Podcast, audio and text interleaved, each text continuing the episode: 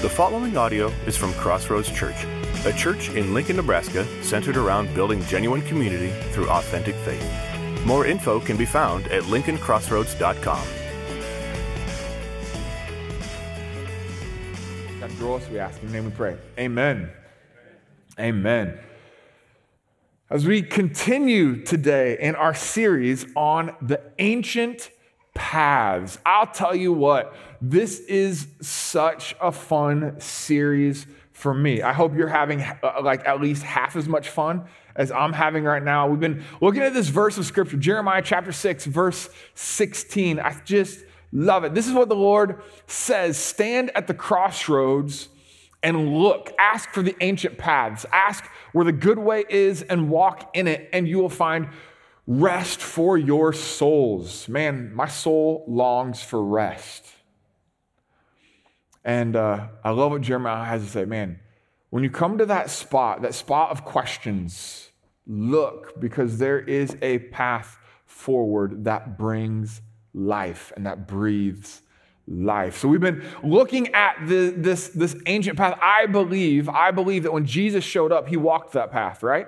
Wouldn't that be natural assumption that Jesus, in fact, is the living embodiment of that ancient path? And so we have this model to look at in Christ. And so there is a lot in Scripture about this next um, category of spiritual uh, disciplines, of ancient pathways um, that we're going to look at. We're looking at prayer prayer. In fact, we've got, uh, I think we've got up there a list of these different categories, uh, just kind of loosely put together um, regarding these, these ancient paths, these spiritual disciplines, these Bible disciplines, and prayer disciplines retreat, active, community, quiet, abstaining.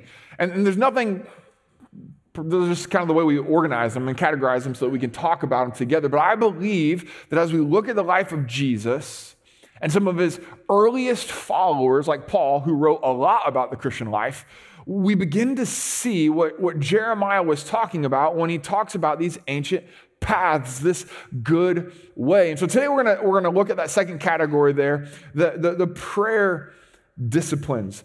And, and uh, you know, the, the couple of specific um, disciplines there on that list are, are prayer and worship. We spent a lot of time uh, earlier this year talking about worship, so we're going to lean heavier on the prayer side of things today. But again, the, the Bible has a lot to say about prayer right? As, you, as one could imagine. You don't have to look real far before you start to see the types of things that are, that are said about prayer, the teaching on prayer, all these different types of prayers we find in the Bible. And yet, what we're looking for in this, like we could go a, a bunch of different ways. But our point today is this it's not just see how Jesus taught, though we'll look some at that, but I want to know how he lived. What did, not just what did the words that he prayed or what he teach about prayer, I want to know how he prayed. I want to know the lifestyle of prayer that he lived. I don't want to just know the detail of the moment. I want, I want to see how he, he, he shaped his life and how he's modeled this for us. That's what's the beauty of, of just the, incarnate God in flesh is that we actually get to see what God would do and how he would construct his life if he lived on earth, because he did. And so I, I want to look at a, a handful of passages. I'm just going to read through these really quick. Feel free for taking notes. Again, I highly encourage note taking, especially through this series. Um, as we're going to uh, reference and come back to these, these spiritual disciplines. But jot these references down because this is going to give us, begin to give us this picture of not just what he did, but the frequency and, and, and the style in which he did it. Mark chapter 1, verse 35. Very early in the morning, while it was still dark, Jesus got up. Already, I've already, you know, lost some of you, right? while it was still very early, while it was still dark, Jesus got up. It says he left the house and he went off to a solitary place where he prayed early, before the sun rose. This was his pattern. Luke 5, 15 through 16. The news about him spread all the more so that crowds of people came to hear him and to be healed of their sickness. So basically, this is uh, this snapshot here in Luke 5, 15, 16. His popularity is growing, the, his ministry is increasing, the need around him is growing. People are coming to him and, and, and need help. And says, But Jesus often withdrew to lonely places and prayed. Isn't it true that the busier we get, it's usually these spiritual disciplines like prayer and others like it that are tend to be the things that slip out of the, the to-do list? Right? And yet here we see this modeled for us is that the busier Jesus got, the more it was important. He understood the importance of him to get away to pray right? And, and, and we, we say like the more important it is, the more uh, spiritual, especially uh, our to do list is, the more we justify not praying. So we let church activities and, and, and, and other good things, family things. God loves the family, family opportunities and family responsibilities and, and, and church things and all these other good, I'm serving people things. We let all these other things, and what happens is our own personal time with our Father begins to slip. I'll be honest, that's how I roll too if I'm not careful. Anybody, right? And Jesus saw this completely different. It was like the greater the demand on his schedule, the greater the priority to get away from it all so that he could spend time with his father. And we see that throughout his life. Jesus went out to a mountainside. This is Luke 6, uh, kind of 12 and 13 there. Jesus went out to a mountainside to pray. And he spent the night praying to God. Obviously, not every single night, but there was times in his ministry he recognized I need a greater and a, a more extended time of prayer. He spent the entire night in prayer with his father. Matthew 14, 23. After Jesus had, had dismissed the crowds, we just done this ministry, he went up on the mountainside by himself to pray. When evening came, he was still there alone, right? Like, so, like, I don't know what time he went up there, but it wasn't evening yet. he, he, he not only did he do this regularly, get up in the morning while it was still dark, but he, he would oftentimes find these, these moments of, of extended times of prayer. Um, uh, Luke 9 18, we also see it in, in Mark 8 27, kind of the same storyline here. Once, when Jesus was praying in private, his disciples were with him, and he asked them, Who do the crowd say that I am? Right? We tend to look at the, hey, this is the story of, he says, Who do the crowd say that I am? But we miss, like so often in the storyline, we miss the details that leading up to it. We just all want to know about the story and he, this interaction, but it's significant. This came right on the heels of, man, he was by himself uh, with his father in prayer. Um, Luke 11, 1. One day, Jesus was praying in a certain place. When he finished, one of the disciples said to him, Lord, teach us to pray. This is also interesting. I'm telling you what, the, his disciples would have grown up. They were Jewish men. They would have grown up learning how to pray. Prayer was a significant aspect of their culture and their life. They knew how to pray and to do all the prayers. And yet, when they watched Jesus pray, they went, You pray different it was common to the religious folks would stand and, and, and, they'd pray and it'd be loud and people could hear their saying and they're real fancy words. But there was something about Jesus' prayer that was different, that was, I don't know, simple, that, was, that was quiet and reserved, that brought no attention to itself. Even when he was with them, it was different than when he was than when they were with other religious teachers. It was different. And so he just prayed in such a way, with such frequency, in such manner in which he did it, the way that he did it. They're like, you got to teach me how to do that. Like, I know how to pray, but I don't know how to do that. And then we see this all the way up to the end of his life. When Jesus and disciples had sung a hymn, they went out to the Mount of Olives. That's Mark 14, 26. We see that's where he goes to, to pray. Luke 22, 39 gives us this insight that it was his usual place of prayer. So that whole Mount of Olives, Jesus goes and he's sweating like drops of blood and, and all that. That wasn't uh, like a special event. It's recorded in more detail, but that's just where he went to pray. Like he was just going back to what his he consistently did. It's kind of like the whole Daniel thing. Hey, you're not supposed to pray. So what does he do? He just did what he always does. Jesus is about to face the cross. What does he do? He just does what he always does. He leans into that discipline of prayer. You know, in, in preacher world, you know, everybody's looking for a preacher who, who, who practices what they preach, right? Isn't that, isn't that what you're kind of looking for? You want something that's authentic, that's real, right? But here's the deal Jesus practiced what he, what he preached, but it wasn't even like he practiced what he preached. It was more like he preached what he practiced. And, and there's a little bit of a difference. Like, he just lived his lifestyle. He walked this ancient path. He walked this good way, and his teaching and his preaching was like, hey guys, look at this. Do this. right? So we just read this, this model that Jesus gave for us, and then he teaches this. When you pray, go into your room, close the door, and pray to your Father who is unseen. Then your Father who sees what is done in secret will reward you. You know, when he's speaking to the crowds, some of the crowds are going to be like, huh, that's different. But his 12, you know what his 12s were, do- were doing? They're going, I know it. It's so obnoxious. Like you want his attention, and he's like gone. Like this, he does this all the time. Right, this wasn't new teaching to those who are close to Jesus because he didn't just practice what he preached, he preached what he practiced. He said, I'm walking this way. Let me teach you how to walk this way too. Right? And so what we do so often is we read the scripture and we read, you know, the Lord's Prayer, we read the different prayers in the Bible, and then I was like, I want to pray like Jesus prayed. But I think our goal ought to be more than just to pray like Jesus prayed, but to live the life of prayer like Jesus lived. There is a difference.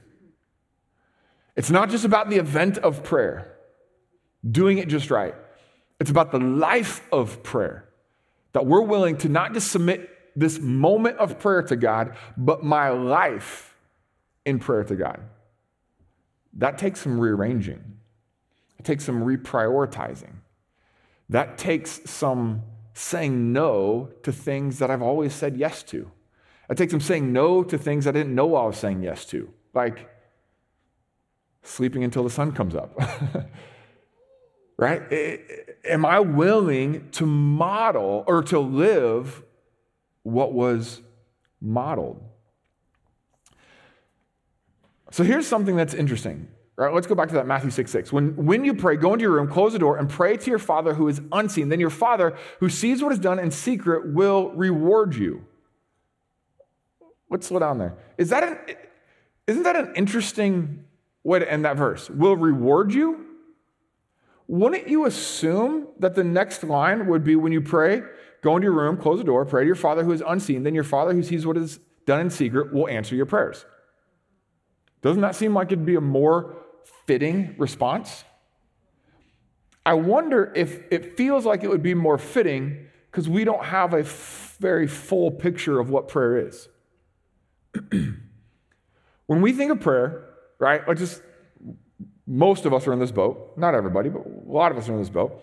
When we tend to think of prayer, we tend to think of asking for things, don't we? But I, think about my children, like even my youngest. She's four years old. Eh, eh, okay, you don't have to have kids to understand this at all. Have you ever noticed that kids are so needy? right? They're so needy. I can't even I can't even get the milk out of the fridge yourself. Come on, basic things. You can't reach the glasses on the shelf. You need to ask me to get come on. You're so needy. Listen, even my four year old, she's only that big. She, there's a lot that she can't do that she has to ask me to do for her. But guess what? Even my four year old, the majority of our conversation is not her asking for things, as needy as she is. Right? I'm her father, so we interact. And when she asks if I'd pour her milk for her, I'll gladly say yes. But if 100% or even 90 or shoot, even 60% of our communication was all her just asking for things, would that not be a little bit weird? Is there any relationship that you can think of where if the majority of the communication was simply them asking you for things, that it would not get cumbersome? Maybe like that's how it is with my boss. Yeah, and the way that you said that may have just told you that it's not really something that you desire, right? Could it be that God intends for our relationship to God to be more than a one sided request on repeat? Could it be that when Jesus said that when you go to your Father and pray to Him that He will reward you, that maybe the reward that He's talking about is not just answered prayers, but there could be something beyond that? Remember what we said last week was the goal of a, really all of the spiritual disciplines? Anybody remember? Somebody tell me. I, I saw it. Oneness. Oneness. Could it be that, that God is inviting us into this, this closed room to close the door and pray to your Father who is unseen, not so that you can get all of your needs met and requests listed, but so that you can have oneness with the Father? I'm not saying don't ask for things, just like I'd never tell my four year old not to ask for things. I want to know what she wants, but there's more to it than a list of will you, right? So here's, here's the thing though. When we talk about prayers, this is what comes to our mind it's the asks. So let's, let's lean into that for just a little bit. We want, let's be honest, we all do this. We all want, we want effective prayers. We want answered prayers. We want results in prayer, don't we? Don't we? So, how do we get results? Okay? How do we get results? Now, be careful. I'm going to give you what I'm going to call a recipe for answered prayers because it'd be really easy to go to one verse of scripture and say, look what it says right here. If da da da da, then your prayers are going to be answered. But you've tried that before, haven't you? And it didn't work, and then you got frustrated. So I'm going to talk about a recipe for answered prayers. It means there's going to be a variety of ingredients in this thing. Now, let me just say, I say recipe because it feels a little less rigid than formula because as soon as we start formulating disciplines that are intended for oneness with Christ, we're just like one quick turn away from just super Pharisaical, hypocritical, um, legalistic. Like, that's not the goal. The goal is still oneness. However, there are some practical things that we see in Scripture that are going to kind of point us to what, how we're supposed to walk this out. Okay? So, this recipe, take it with a grain of salt. It's just the best that we can do with this. Okay? So, let me give you a little bit of a recipe. First one is this recipe for answered prayers. First thing you need, you need faith, right? Hebrews tells us in Hebrews 11, I think it's verse 5 or 6, that anyone who comes to God must believe, we have to have faith, because anyone who comes to God must believe that He exists and that He rewards those who earnestly seek Him. You can't even seek God without faith. We get that. You can't come to God. You can't be a Christian without faith. You can't be a follower of Jesus without faith. So faith is necessary. However, we see throughout Scripture that faith is not just like a, like a light switch, it's either on or it's off, right? Uh, for instance, Paul talks about faith as a gift of the Spirit right? If faith is the gift of the Spirit, and not everybody has the same gifts, there's a special grace on some people for faith. Does that mean if you have the gift of, of, faith and I don't have the gift of faith, that you have faith and I don't? No, but I'm saved, so I do have faith. Then what does it mean that you have the gift of faith? That means you've got more faith? Is that how that works? It's what it appears to be. Um, Matthew really like keys into this idea. I'm just going to read a, a, a variety of things that just point to some. Matthew uses this phrase, you of little faith, a variety of times in his gospel. In, uh, in chapter 6, verse 30, in Sermon on the Mount, he says, Man, when you worry about what, what you're eating and drinking and your clothes, like don't worry about those things. Oh, you of little faith. You should have faith to believe that God's going to provide.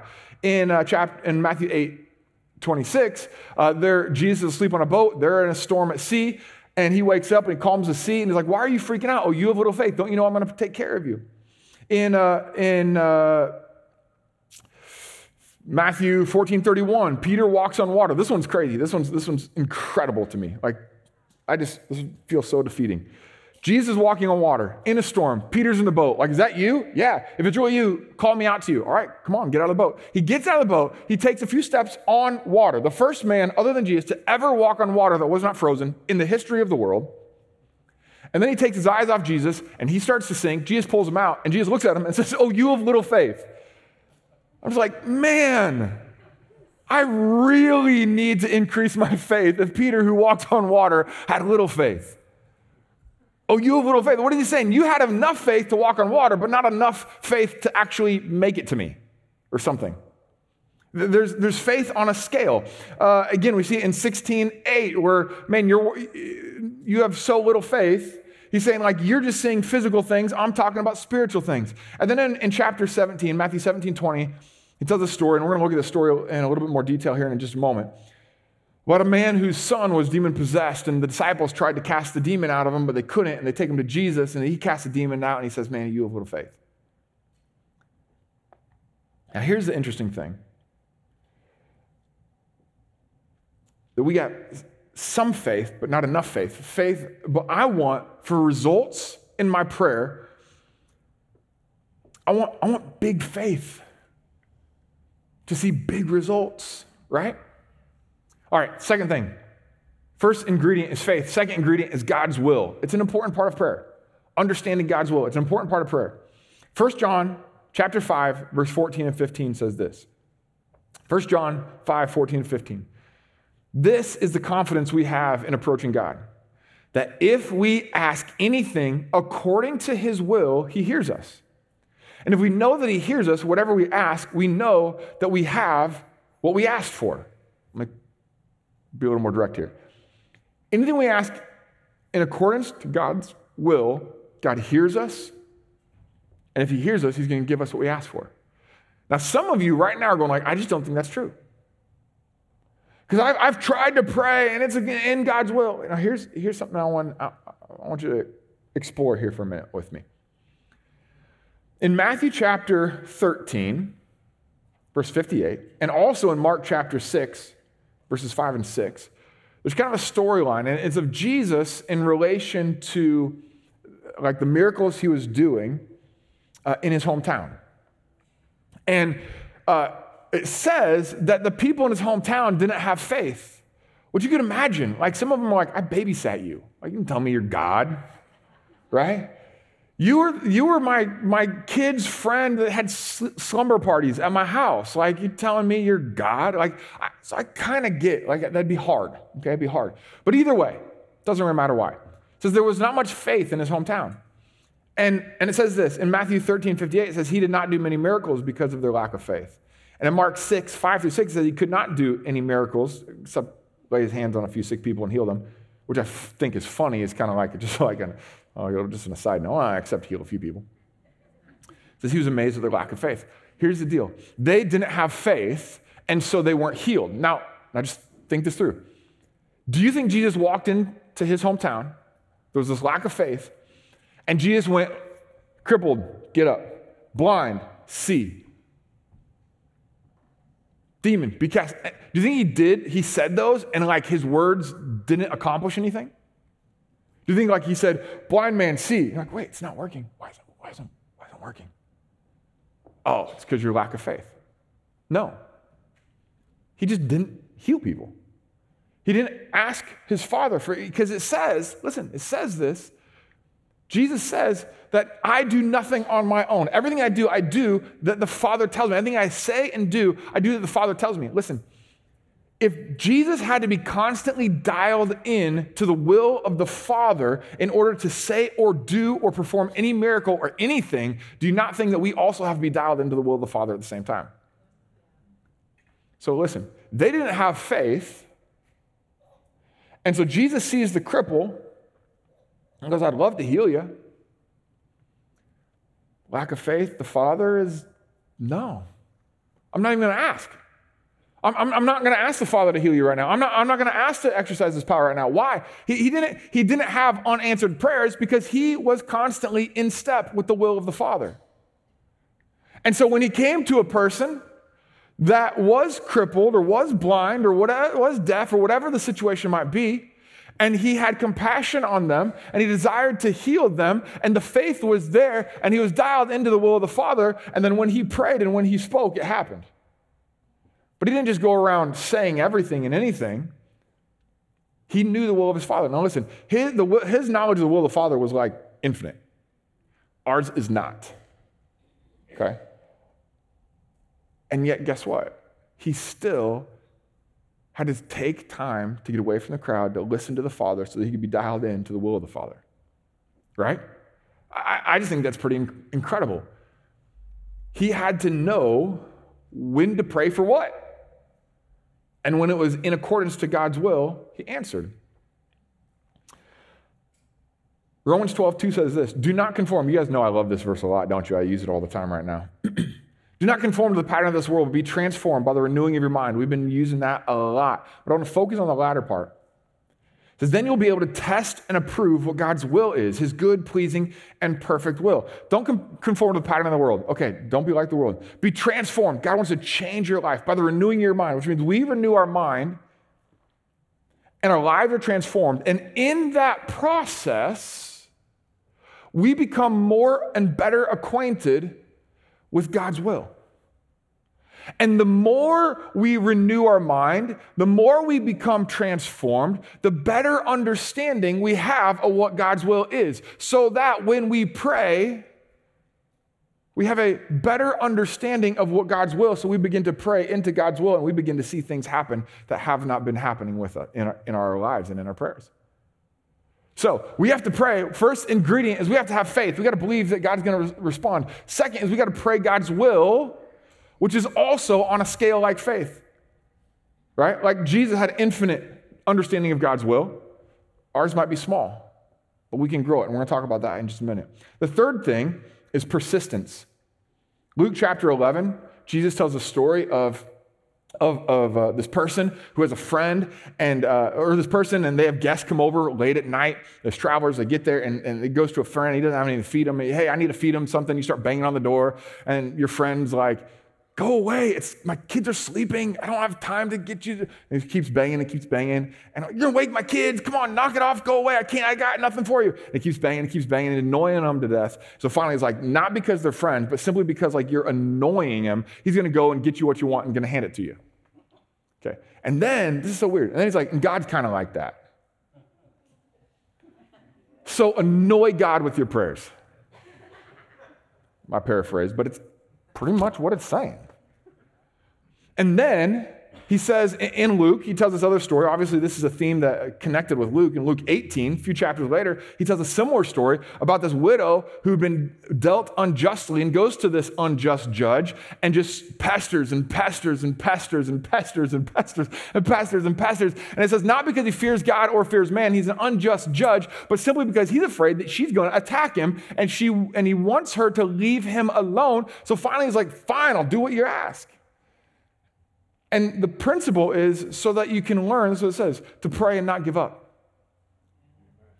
Now, Jesus teaches when you pray, don't just ramble, don't just talk for the sake of talking, okay? That's not to get you anywhere. But there's a difference between talking for the sake of talking and sounding really spiritual and making, and feeling, making myself feel good. There's a difference between that and being persistent. Sometimes we have faith and sometimes we, we believe, man, this is God's will. And I just really sense this is God's will. But we've prayed and it didn't happen. So we're like, that's it. But there's some things, I don't understand why God does things the way that He does. There are some things that God says, no, no, no, I want you to just knock a little bit longer. In fact, this is where we find that verse knock and it'll be, the door will be opened to you. We often apply that to like unbelievers. Hey, Jesus is knocking on the door of your heart, open him up, open up and, and let him in. That's kind, I mean, sure, that works. But this is the context of that verse in, in Luke chapter 18. It says, man, um, is knocking, like, knock, keep knocking, knock, keep knocking, knock, because whoever knocks, God's going to eventually open that door for you. Okay, so it takes faith, that's on a scale. It takes understanding of God's will, and that's kind of on a scale too. It takes persistence. That's something I can just willpower myself into. And here's the fourth thing it takes power. It takes power. I, I want to look at a, this verse of scripture. I, I, God showed me something this week that I had, I had not really noticed before. And uh, I'm excited to share this with you in this, in this power section here. Um, ingredients, faith. Ingredients, God, word. Uh, those are important. Ingredients, persistence. But here's the bottom line is it like, I want effective prayer, I want power. Now, listen, some of you are like, isn't that the same thing? I'm praying for results. Isn't power the same thing as results? No, no, no, no. power in prayer is what gets results. And, and let me explain this through a story in Scripture.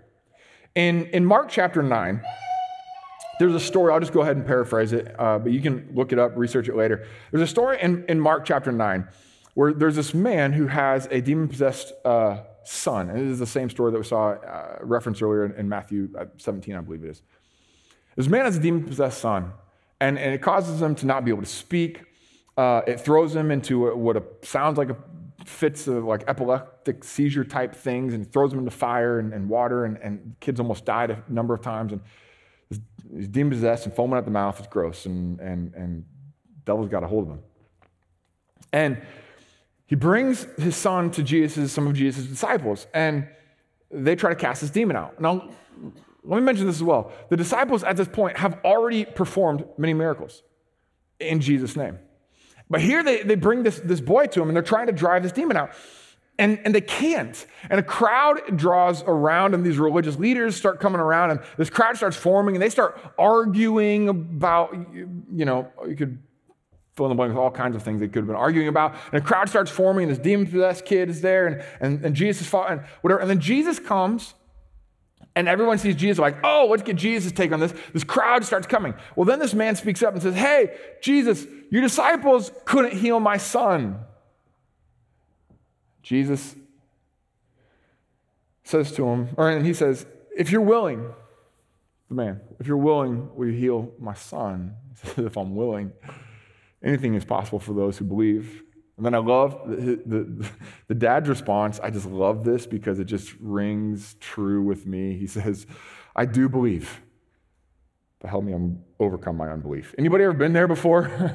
like, I've got faith, but help me overcome my lack of faith which I think is so cool. So he didn't even have huge faith, and yet there's about to be something miraculous take place. That's why it's a recipe, it's not a formula. So he comes and, he, and Jesus comes and he, and he speaks to the demon, and the demon goes, and the man is healed, and the disciples, or the boy is healed, and the disciples come to Jesus afterwards, and they say, How come we couldn't cast this demon out? And in, in Mark chapter 9, verse 29, it says, This kind can, come, can only come out by prayer and fasting. This time can only come out by prayer and fasting. Some of the older manuscripts we get the translation from that say just from prayer, but either way, from prayer or fasting. Either way, here's the point I'm trying to make it comes, this power comes from something that took place before the moment.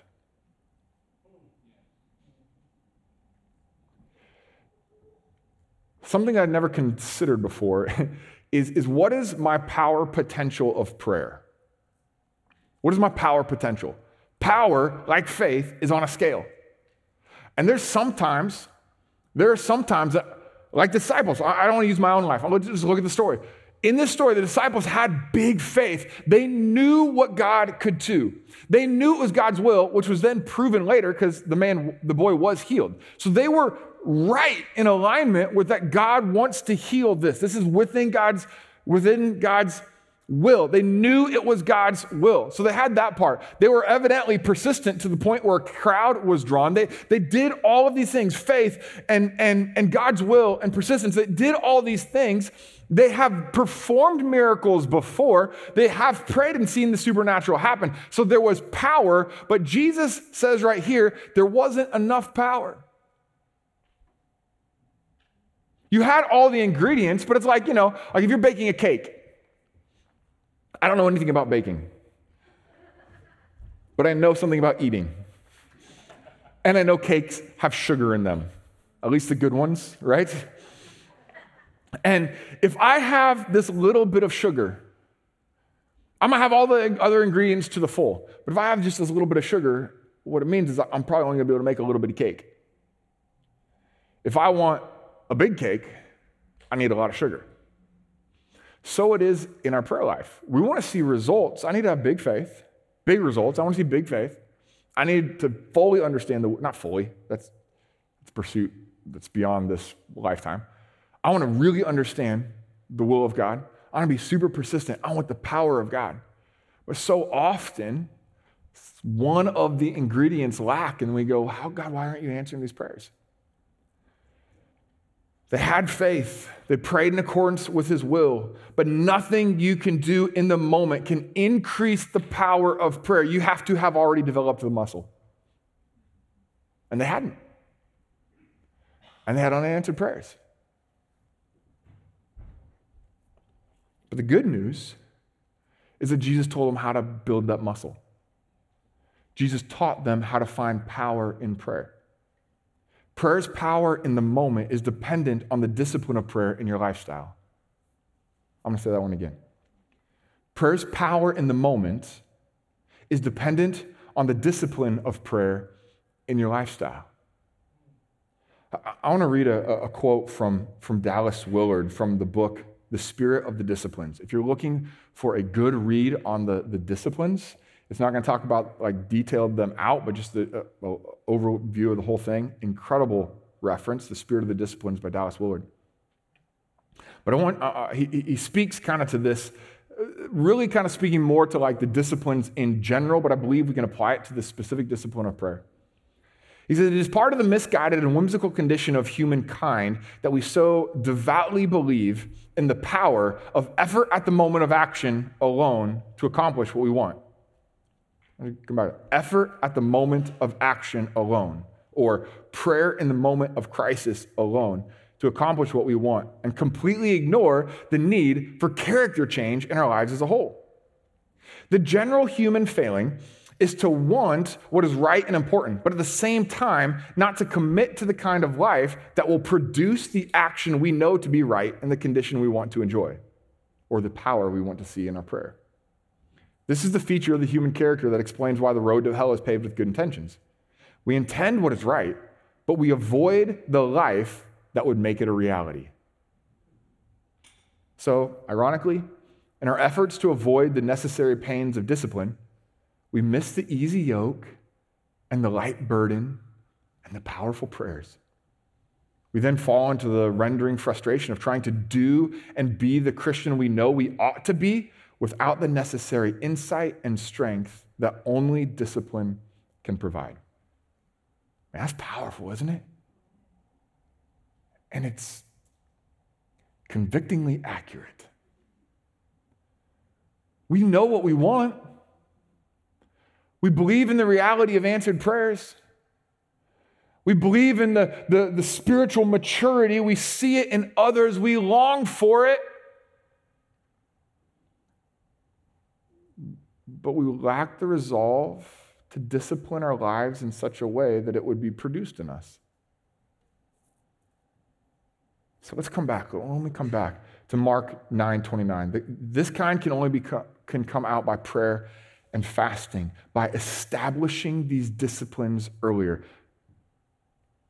Matthew 6 6, then your Father who sees what is done in secret will reward you. There's a connection here between these two verses. What is the reward for going into our room and shutting the door and praying to our Father who is in secret? The reward is power in our prayer. Not just like boom, overnight. But power in the prayer, the same way if you want to be able to bench press 200 pounds, you start going to the gym tomorrow, you still can't bench press 200 pounds. But if you want to bench press 200 pounds, you better at least start with whatever you can lift, right? You'll never even get there if you don't start where you are. So often we want the big, we want the answered prayer, we want all of that is there, and yet we fail to discipline ourselves to live it out.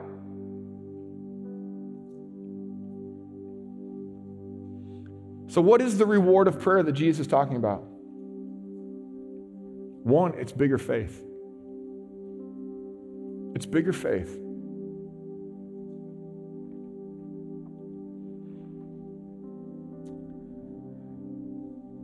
You spend time with Jesus and watch your faith, not overnight, not by next Sunday. You commit to the discipline of walking with Jesus behind closed doors. You'll find your ability to walk with Jesus out in the open increases. Your faith grows. You don't understand what God's will is for your life right now. Spend time with Jesus and watch. Your understanding of God's will just increase. You won't sense it. You'll more than likely only recognize it after you endure something that was maybe once challenging for you that seemed rather simple this time around.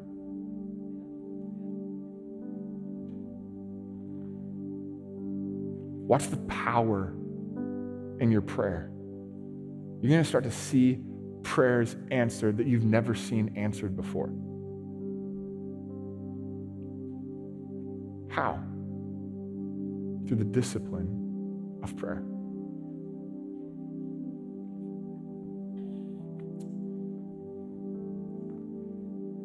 Now, I had some practical but I don't want to get to the practical until I got some foundational stuff. So, this is one of those messages that just became a two parter. So, you're going to have to wait for the practical next week. But here's what I want to, here's where I just want to finish with this then. If, if, if the reward that Jesus was talking about isn't just answered prayer, if there's more to our prayer life than a list of asks,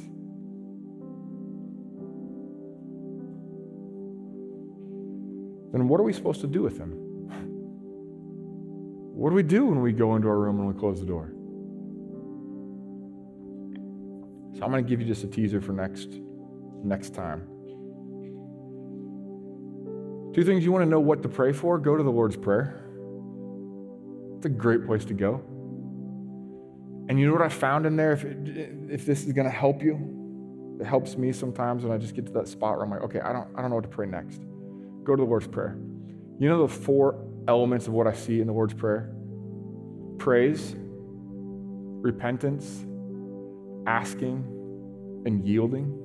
This is a super, this is another one of those, like last week, these cheesy alliterations, but this one really works well. And it works well because it coincides with how Jesus taught us to pray. P for praise. Our Father in heaven, hallowed be your name. Start by just giving him honor and glory and worshiping him. Repentance, forgive us our debts as we also have forgiven our debtors. And when we pray, here's something you're not asking for anything other than repentance. It's not coming with a list. You're saying, God, I, I humble myself. Show me, the, like David, show me the areas of my life that, that, that, that I need to work on. God, forgive me for those things. Ask. Give us our day, our daily bread. And then here's the ask yield combo. Lead us not into temptation, but deliver us from evil. You're asking for something, but really this ask is, a, is, a, is an action of surrender. God, lead me, guide me, uh, your will is my will, and then yield. Your kingdom come, your will be done on earth as it is in heaven. God, not my will, but yours.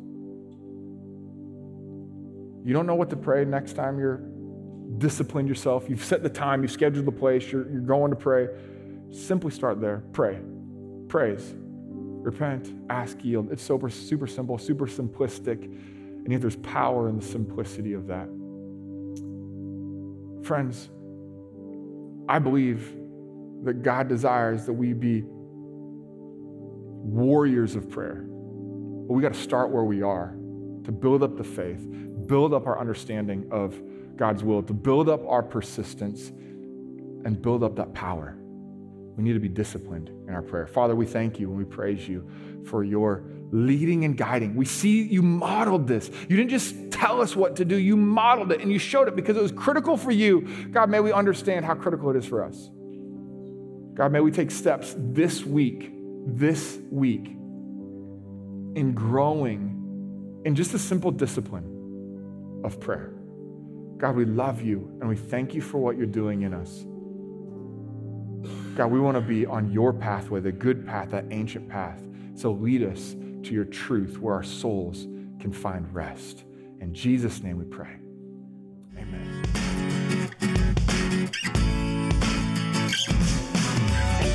Thank you for listening to this audio from Crossroads Church. Feel free to share this audio with others, but please do not alter or edit the content in any way.